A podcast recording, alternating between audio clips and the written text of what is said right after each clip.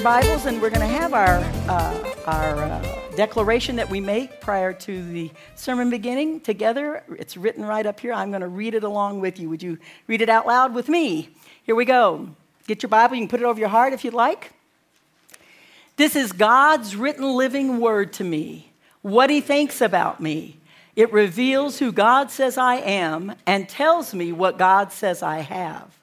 Because it's how God thinks, I choose to believe and act on what I'll read, and thus I am transformed into his likeness. Amen. And that is what our whole message today is going to actually be about. But before I start into the message, which will be part three on entering your rest, I have some words that I believe and some encouragement from the Lord. So you're just going to have to listen. It's not written anywhere but in my own little this. So here are some things I heard from him about us. There's a shift taking place. Now, you know, by the way, whenever you get that, I mean, it's almost always a shift taking place and change taking place because we move from season to season. But sometimes he chooses to mention to us there's a shift taking place. It's like shifting from second to third gear. Things are going to run a little faster, but they're going to run a little smoother. And not so much effort, it's not going to take so much effort to get up to speed. That's good. He's pruning. But don't be quick to say, oh, this and that was wrong. That's why he's pruning. No, the reason he's pruning is because the season is changing. What was, was good for its time, and it bore fruit. But it's time for the next season and to bear more fruit, fresh fruit for this season. And actually, if we're in the pruning stage, the new fruit is a little ways out yet because we're in the pruning stage. So he's pruning us that we might bear more fruit. So here's the thing pruning requires us to let go of the past, even when the future is unclear. Now, we think of letting go of the past, and that could mean a lot of different things. But it, one of the things it means is letting go of the good stuff that was in the past season. That day is over, and there's a new way coming. That's a little frightening, isn't it? It's a little frightening that, well, this is the way we've always done it, and it worked, and it was so great.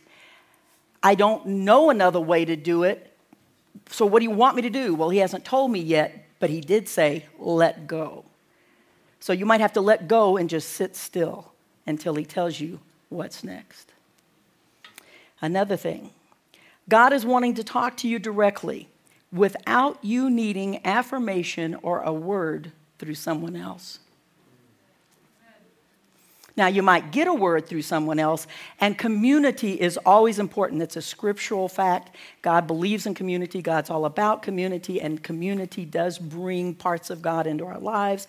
But there's something in particular that He wants you to know for yourself. He wants you to have the unshakable assurance that He has spoken. So this isn't going to be so you can boast like to your spouse and say, "Well, listen, God said, so you're tough." I'm not listening to what you say. That's not what this is about, okay? This isn't so you can boast, but instead it's for you to have a quiet and humble confidence in the storm that he is, has you taken care of. And one last thing. He wants you to know, be not weary in doing good for in due season you will reap if you faint not. Amen. Amen. Our message this morning is called Entering Your Rest, and it's part three, and the title is Unbecoming Who You're Not. Now, I have to tell you that um, the foundation for this message and a great deal of this message comes from Pastor Karen Mastrogiovanni. Uh, we were talking this week on the phone, and she mentioned some things from her last Sunday message. I was going, Whoa, that's good. Whoa, that's good. I said, Could you send me those quotes? And she said, Well, let me just send you my message. I said, Okay, that'd be great. So she sends the message. Well, yesterday, my husband was uh, not feeling well, and uh, we are not going to continue to pass this stuff back and forth in my house in Jesus' name. and anyway, I said, Well, you know what? I think I have a message for tomorrow. And, and I said, why don't you just, you know, why don't you just rest today? And he said, yes, I think that'd be good. And, and I said, and I'll get this message ready. So I have to give Pastor Karen, she's a wonderful uh, pastor and minister. Many of us know Dr. John's teachings, but, we, but you all have never heard Pastor Karen, and um, she is a wonderful minister of the word. So I have to give her the credit for unbecoming who you're not. So I want you to look at this first slide that we're going to put up, and there's some notes also. Maybe the journey isn't so much about becoming anything. Maybe it's about unbecoming everything that isn't really you. So you can be who you were meant to be in the first place. Wow. Everybody say, wow. I didn't come up with that. she, she, I think she found that. I, oh, go ahead, you can stand up. Let's say it. Why don't we read it together? Stand up. Stand up. This is incredible. This is incredible. We strive so hard to become stuff, but say this with me. Maybe the journey isn't so much about becoming anything Maybe it's about unbecoming everything that isn't really you. So you can be who you were meant to be in the first place. You can sit down. Wow. Wow. Wow. That's, a, that's it. If we just took those words and pondered them, wow. Woo. There's so much stuff you and I, we have to unlearn. I've been a Christian for 40 years. There's so much stuff to unlearn as we come into these new seasons and new revelations of God. Go ahead and put that second slide up there. So, this is what that reminded me of, what Michelangelo said. Every block of stone has a statue inside it, and it is the task of the sculptor to discover it. So, it's not about becoming something you're not, you already are. It's just about chipping away the stuff that's blocking it. Wow. I mean, Lord, sink this in. There's a lot of things I'm going to say today that I don't think we have begun to grasp, some of which you've already heard. But as I was going through this, I'm going, I don't even get this. I know it's true, but man, I don't know it's true. Everything you need to be already exists in you. It's not something you must go get or something you must become. You already are. It's about uncovering and revealing who you already are. The word unbecoming, if you look it up in the dictionary, means this Unbecoming means it doesn't suit one's character or status. It's something not fitting, inappropriate, unflattering, or ill fitting. Let's look at Matthew 11, 28 through 30 in the Message Bible. This is, man, a scripture I have known almost my entire Christianity. And this is out of the message. It says, Are you tired, worn out, burned out on religion? Come to me, get away with me, and you'll recover your life. Now, just wait a minute. Get away with me, and you'll recover your life. Boy, doesn't that sound good? I'll show you how to take a real rest. Walk with me and work with me. Watch how I do it. Learn the unforced rhythms of grace. Everybody say unforced. unforced. Learn the un. How much of your life is forced? Learn the unforced rhythms of grace. I won't lay anything heavy or ill fitting. Remember, that's the definition of unbecoming. I won't lay anything heavy or unbecoming. I won't lay heavy, anything heavy or ill fitting on you. Keep company with me, and you'll learn to live freely and lightly. You might recognize this from other versions that says, Come unto me, all you who are and, and, and Jeff's mentioned this verse over the last couple weeks. Come unto me, all you who labor and are heavy laden, and I will give you rest. Take my yoke upon you and learn of me, for my uh, ways are easy and my, yoke, my burden is easy and my yoke is light. You know, when I was first saved, somehow or another, I came to hear this verse. I, I can't remember quite the order of it, but Uh, I was a brand new Christian. I had just moved to Denver. I hardly knew anybody. Uh, God gave me this wonderful job that taught me stuff that affected my entire life. but at the time, it was overwhelming because I was learning so much so fast. I worked for three women. And in a big company, you all know it as Wells Fargo Bank, but at the time it was United Bank of Denver downtown. And we were in a special events department where we planned all these events. It required lots of coordination, lots of details, lots of to do lists. I didn't know how to make to do lists at the time. I didn't know how to make to do lists to work for three different people who all wanted something at the same time. And so there was a lot of going on all the time. We worked for the president of the company, and um, and so that was a big deal. I didn't want to mess up, especially didn't want to mess up anything.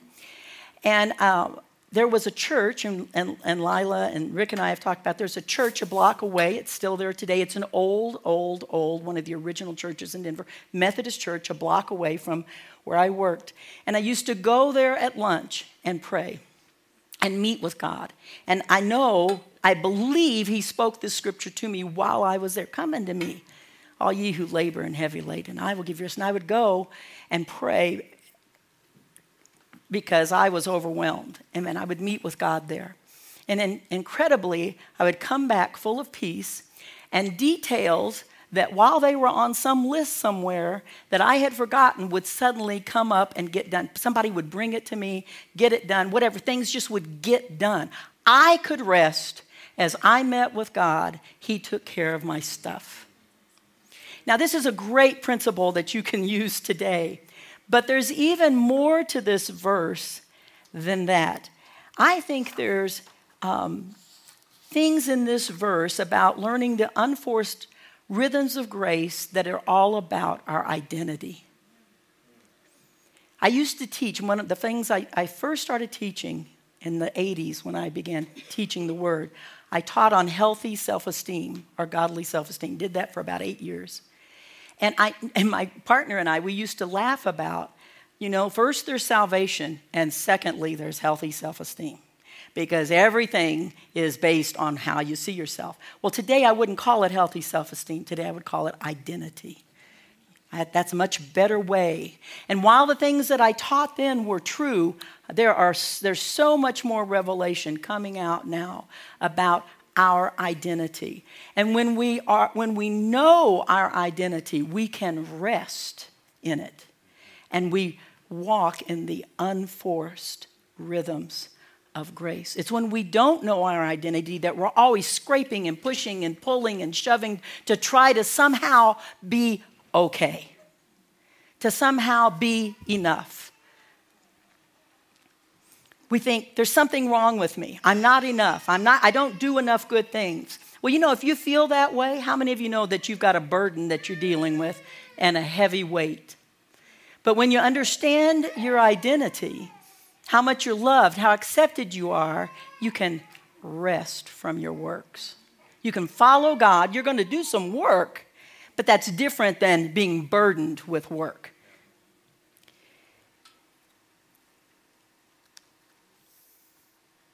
The burden of performance that comes out of thinking negatively about ourselves is ill fitting and unbecoming. They're lies and they're illusions that we're chasing rather than learning the unforced rhythms of grace. Let's look at Hebrews chapter 12, verse 1. out of the mirror. And I know Jeff has been talking to you about the mirror. I want to mention to you that if you're going to get it on your device, what I would recommend is getting the Mirror Bible app rather than getting the Kindle version. The Mirror Bible app will update as Francois du Toit continues to write more and more. This version is absolutely life changing. And if you've been a Christian a long time, as I have, it will undo. You'll be undone. Let's just put it that way. It will undo a lot of our misunderstanding of Scripture that has uh, been religious and performance based, and it will teach you about the unforced rhythms of grace. So, anyway, let's look at Hebrews chapter 12, verse 1. As with an athlete who is determined to win, it would be silly to carry any baggage of the old law system that would weigh one down. Make sure you do not get your feet clogged up with sin consciousness. Become absolutely streamlined in faith. Run the race of your spiritual life with total persuasion. Persuasion in the success of the cross.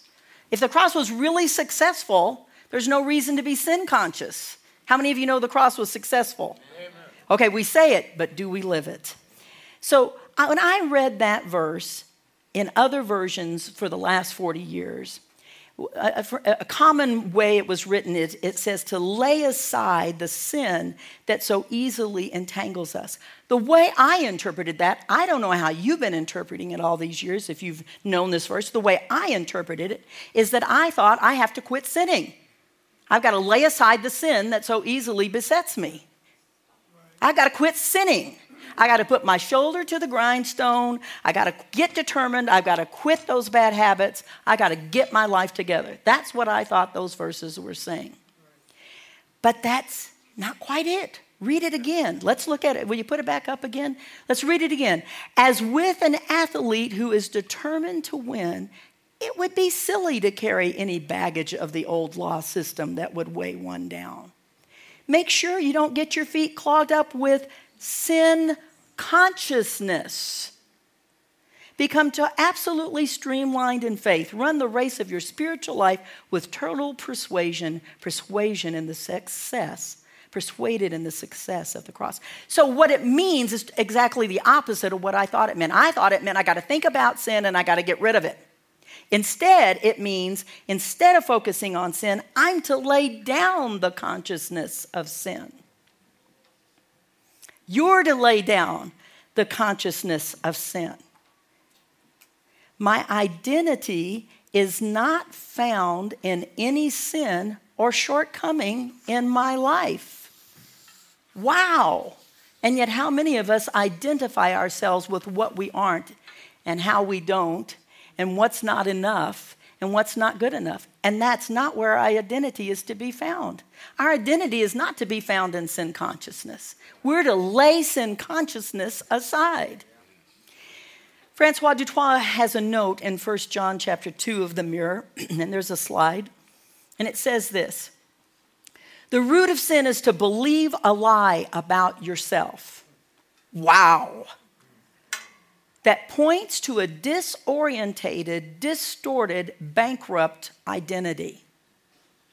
Sin is to live out of context with the blueprint of one's design, to behave out of tune with God's original harmony.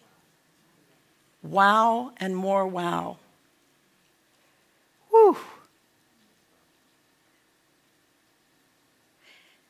Sin is all based upon a, a, a, bankrupt, distorted view of yourself. Wow. That's not who we are.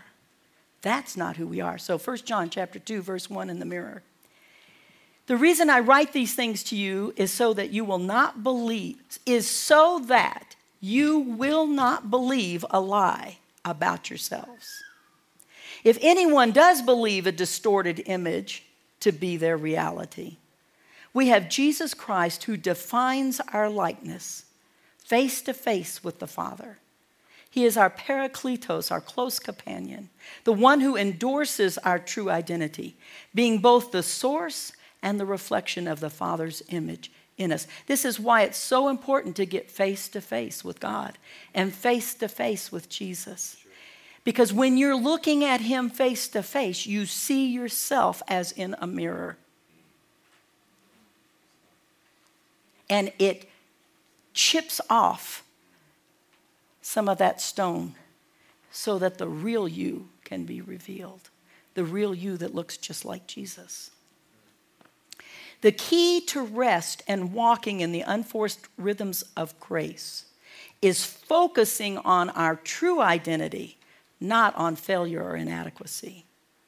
When we focus on inadequacy, we're focusing on things that are a lie, a distorted image.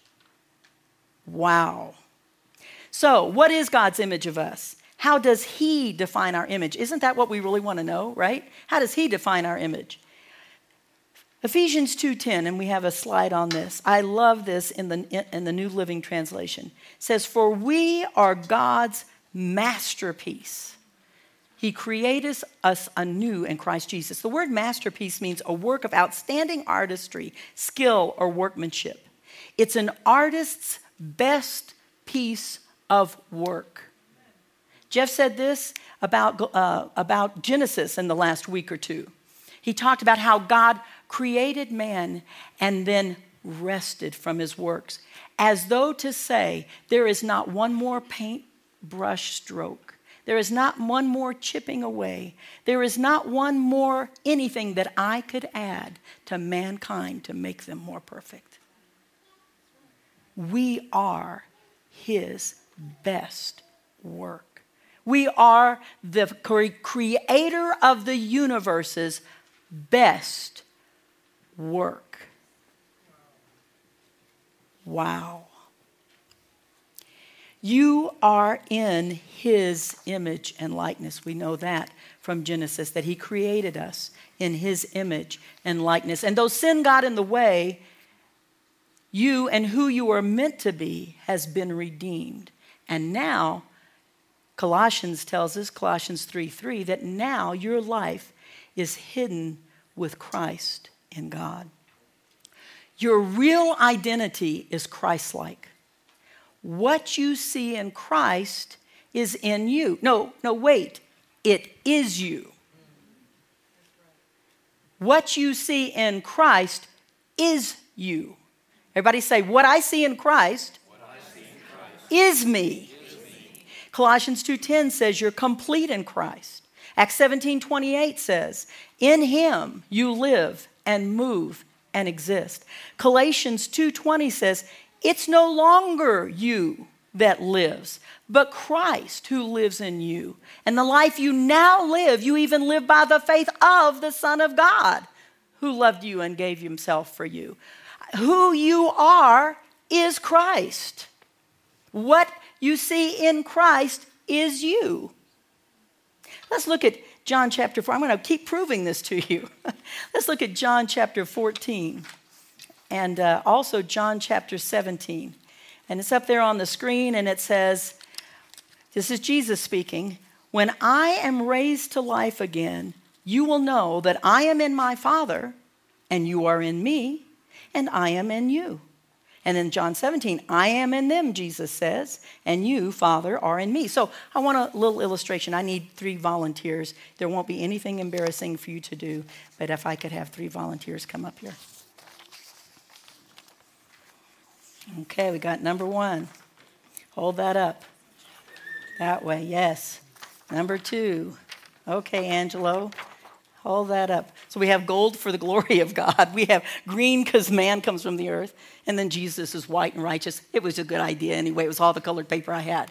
So, okay. So I want us to, now, would you all fold these in half this way so that we can have that little piece? That so that, yeah, no, like this. I know this is confusing. There we go. Would you go ahead and fold it in half for me? Now, we're going to demonstrate in a little kind of a way what we just read. He said, Jesus said, You will know that I am in my Father. Okay, so Jesus, if you'll come over here and get tucked away, put the paper inside because Jesus is in the Father. Thank you. And you are in me. So you go get inside of Jesus. There. Yeah, that's right. Okay, so there we are, all as one. But wait a minute, wait a minute. But I am in you. Well, wait a minute. I think we're going to have to read, read. You hold on to God. I'm going to move Jesus and man, and now he's in us. Okay, in God. Okay, wait a minute. Then it says, wait, I am in them. All right. So Jesus, Jesus is in man, and you, God, are in me. Wait a minute. Think about this. Wow. Which one is it? Which one is it? Which one are you? Which one are you? Wait a minute, wait a minute. If you're this way, you're in God. If you're this, I, I don't know. It's all, would you say it's all one? Thank you, the three of you. Wow. This is who you are. Now, I'm not saying you are God, but I am saying you possess everything God has because He's chosen to give it to you and me and Jesus. And Jesus gave it to me, and Jesus is in God, and Jesus is in me, and I'm in Jesus, and, and I'm in God, and God's in Jesus. And wow, we can't tell each other apart. That's where our focus is. Not on failure or inadequacy. Did Jesus fail? Has God failed? Have you failed? No. That's who the real you is. This, this is this is this is the real you. This is why we get face to face with Jesus to find out who the real you is. Who's underneath that block of stone that just needs to be revealed and uncovered. First John 4 17 in the Amplified says, In this union and fellowship with Him, love is completed and perfected with us because as He is, so are we in this world. In this world, not when we get to heaven, as He is. How is Jesus? So are we in this world. Hard to comprehend Uh, an apostle friend of ours who we, we look forward to bringing him in so he can minister here and you can meet him. His name is Will Wheat. He has said this, and I have been pondering this and pondering this and pondering this, and I need to continue to live to listen to his teachings to get grasp more. But as I was preparing this, I got a piece. He said, Christ is living as us in the world. Let me say it again.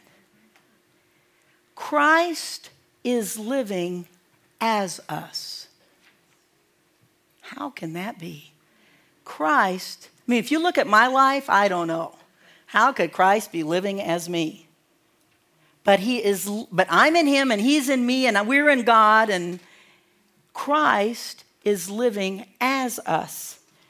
And what I remembered in the scriptures is that Jesus said it was good for him to go away in order that he might send another comforter. And it's by the Holy Spirit that we have Christ in us. That's who he sent. So when Christ was in human form, which by the way illustrates that God can live in human form, so when Christ was in human form, he had limited ability. You might say, well, Christ had all ability. No, but he couldn't reach thousands and thousands and thousands of people because he was one man. He couldn't get everywhere there were human beings in his lifetime.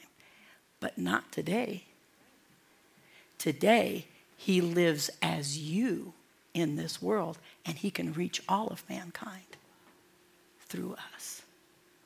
He lives as you.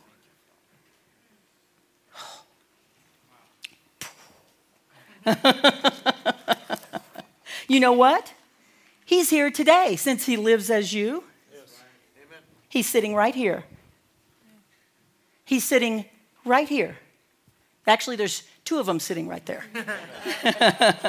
He's sitting right here. He's sitting right here. He's sitting right there. He's sitting right there. He's right, he's sitting right there. He's sitting right there. He, wherever you are, that's where he's sitting. Wow! Woo!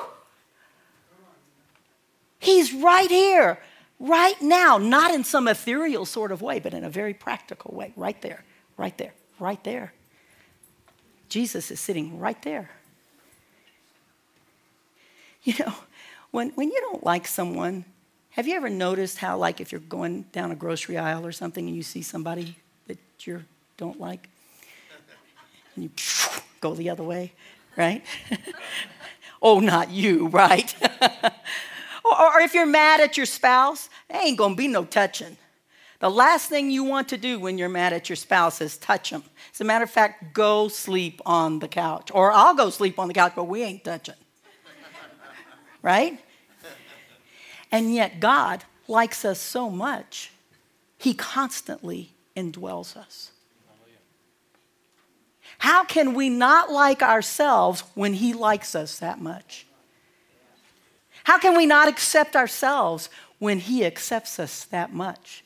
That He would never leave us nor forsake us, even on our worst days. God wants you to accept yourself. He does. He accepts you. He wants you to accept yourself. Take a deep breath. Whew. If somehow we could get that, just close your eyes for a minute. God, say, God accepts me. God wants to hang out with me. God does hang out with me. Whew. What do I have to worry about? God's hanging out with me.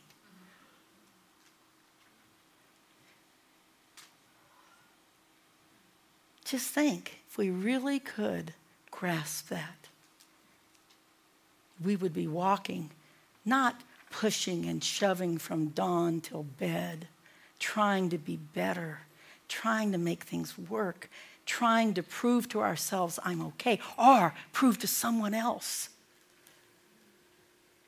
I'm okay. We'd quit doing that and we'd walk and flow in the unforced rhythms of grace. There's a rest in accepting yourself. You are in his image, you are one with Christ, you are his masterpiece. A footnote of Colossians 2 8 in the Mirror Bible says this Any teaching that leaves you with a sense of lack and imperfection rather than completeness is a distraction from the truth.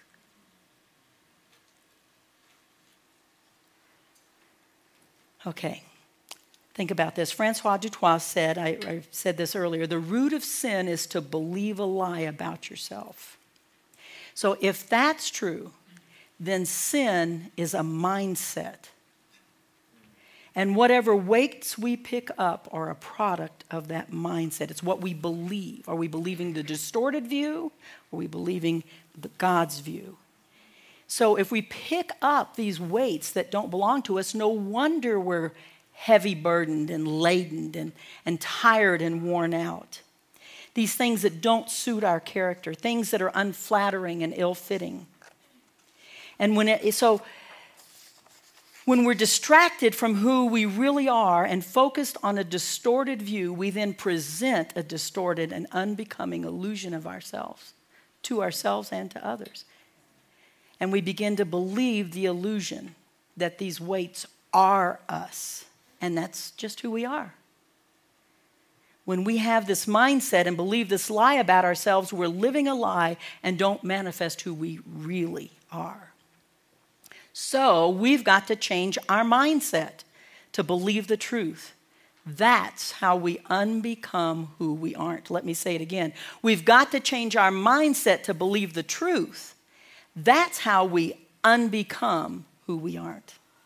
So let's look at a couple of weights we allow in our lives and some of the lies we allow ourselves to live with. And I believe this is going up on the screen. Number one is the limitations are expectations that we put upon ourselves.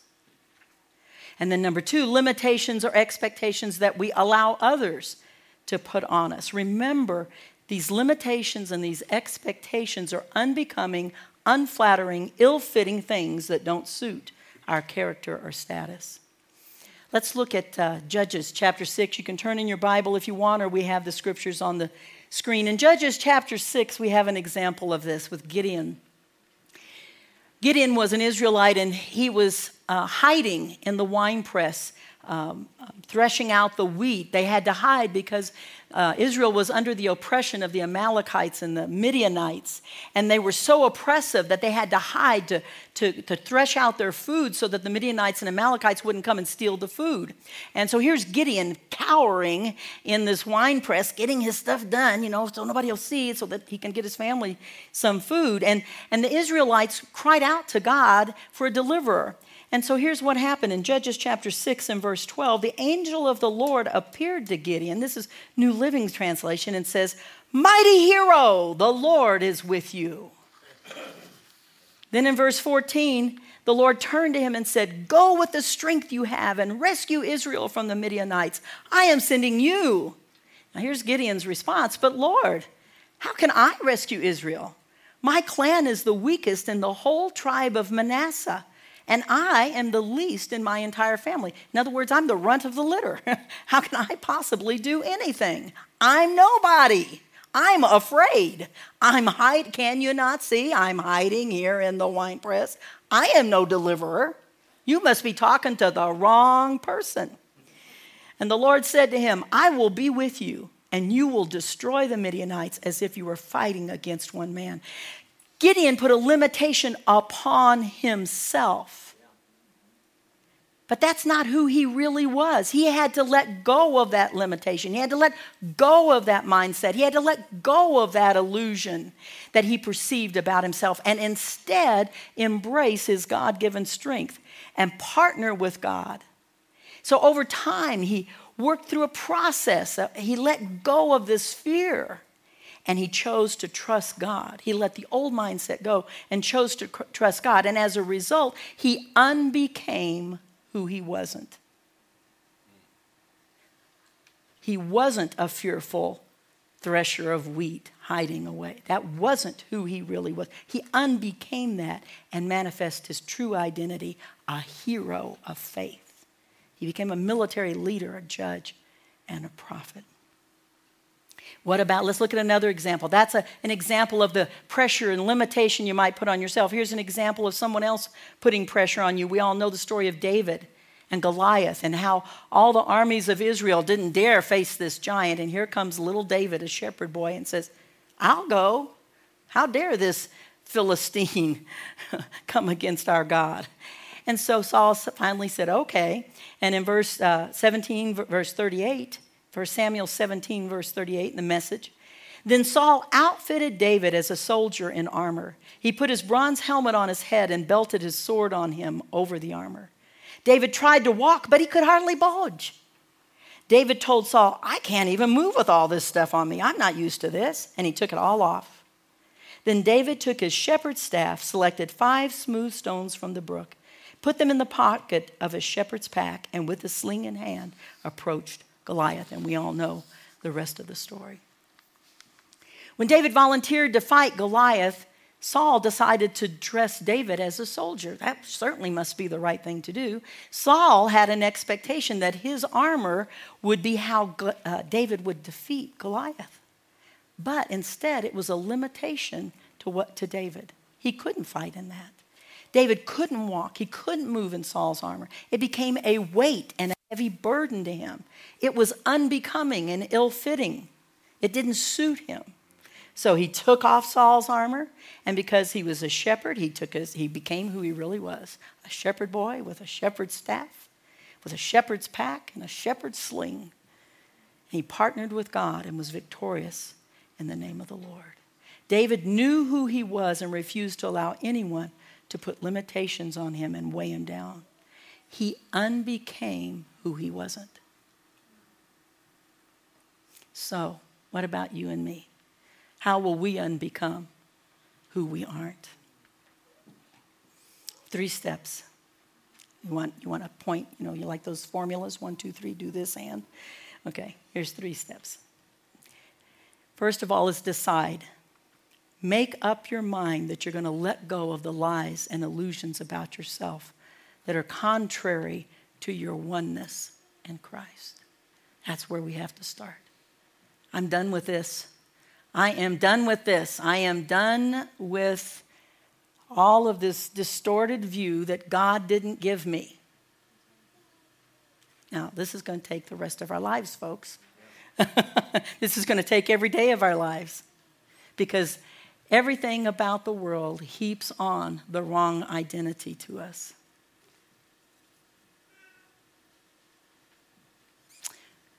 Your background heaps on the wrong identity in many, many cases.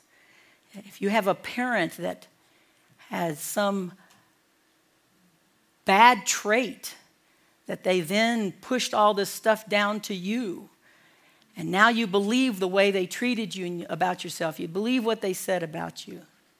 We got to get rid we got to unbecome that. It doesn't belong to you. We got to decide this doesn't belong to me. This is not my image. That's a distorted image. And some of us, as adults, I hear it all the time go home to visit the parents and hear it all over again. And you have to fight the fight to not feel like that person you're being told you are, but you really aren't. But you really aren't. It is not who you are. Do you know that you're not black or white or brown or yellow or Asian or African or North American or Canadian or Mexican or South American. Do you know those aren't your, your main identity? They're part of your culture, but they're not your main. Your identity is Christ. Your identity is not, well, my parents were controlling, they abused me. That is not your identity. Your identity is you're complete in Christ. You're one with Him. You're strong in Him. You have everything you need in Him. You're perfectly acceptable in Him. That's our, our primary identity. Okay, so we're going to decide and make up our mind that we're going to let go of lies and illusions about ourselves. Then, number two, we've got to declare and speak with our mouth who we truly are. We've got to focus on who we truly are, not focus on sin consciousness, not focus on the distorted image, not focus on the ill fitting image, focus on the God image. You and I, we are God's best work. We are in His image. So, what happens if you start saying, Oh, I'm, I'm no good, I'm not this? Are you saying God's no good? Yeah, you are. You don't realize it. You think you're just pointing at you. But if you're pointing at you, who's in you? So stop it. Just, that video, stop it. Just stop it. stop it. Stop looking down at yourself. See yourself as Christ, as you would see Christ. Would you not honor Christ if you were looking at him face to face? Would you not go, wow? Well, when you look at yourself, you need to go, wow. Whatever you would say about Christ, say it about yourself. Oh, that's so egotistic. No, that's humble. That's saying the same thing God says. Pride is saying something that God doesn't say. You think you're being so humble when really what you got is a fault, is this pride thing going on. Well, you know, I'm gonna, I'm gonna pay the price for my sin by, by saying that I'm no good. I just acknowledge it. I'm no good. I'm a terrible person. I, I'm just so sorry about who I am. I'm miserable. I'm just, I'm just lazy and I just can't ever do anything right. And I mean, everybody knows it. And I know it. And so, you know, I'm sorry for being who I am. I hope you can love me anyway. Well, you know, that's pride talking. That's bringing attention to yourself. Isn't it's, it's what you got to do is you got to agree with God. That's when you're humble. When I, you got to be humble enough to, to quit thinking you're the one who can make it all okay and realize He's the only one who makes it all okay. We boast in Him. We boast in Him and what He's done for us. And number three, after you declare and you, and you know, a couple weeks ago, by the way, uh, when uh, Dave Powers was here, he brought a list, and we do have it if any of you want it. Of, he, he, said it was 57. I didn't count them. I did start looking through them uh, last night. Uh, he brought a list that you could be declaring over yourself of who you really are. Maybe you are you can go out on the internet and say who am I in Christ and lists will come up. You the first thing on your list should be this. I am God's masterpiece. And maybe the first thing above that should be I am one with Christ and then I am God's masterpiece. I don't know they go hand in hand. Declare it. And then after that rest and watch as the Lord works in you progressively revealing more and more of who you really are.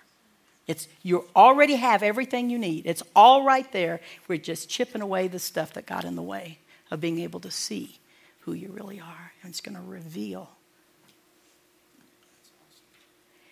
One last thing I'd like to do. This is, and, and it's in your notes because for those of you who don't have the mirror translation, I want you to be able to take this home. I tell you, you've got to get the mirror translation. But I want us to read, and this will remind us of who we really are. I want us to read Colossians 3 1 through 3 from the mirror, and it'll be up on the screen and it's in your notes. Here we go. See yourselves as this is how we're going this is what we're going to believe this is what we're going to declare we're going to quit looking at the distorted image this is the image we're going to see See yourselves as co raised with Christ. Now ponder with persuasion the consequence of your co inclusion in Him. Relocate yourselves mentally. Engage your thoughts with throne room realities where you are co seated with Christ in the executive authority of God's right hand. Become affectionately acquainted with throne room thoughts that will keep you from being distracted again by the earthly, soul ruled realm. Set your mind upon the things that are above and not upon the things below. 2 Corinthians 4:18 says, "We are not keeping any score of what seems so obvious to the senses in the natural realm, for it's fleeting and irrelevant. It is the unseen eternal realm within us which has our full attention and captivates our gaze. A renewed mind conquers the space previously occupied by worthless pursuits and habits. Gosh, this is so powerful. Your union with his death broke the association with that world. See yourselves located in a fortress where your life is hidden with Christ in God.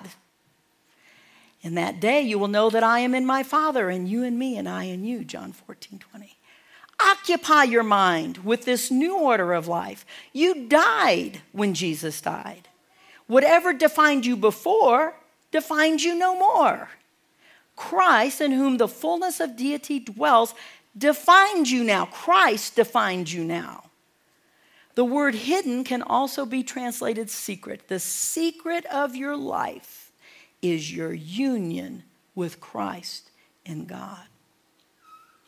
Risen then with Christ, you must lift your thoughts above where Christ now sits at the right hand of God. You must be heavenly minded, not earthly minded.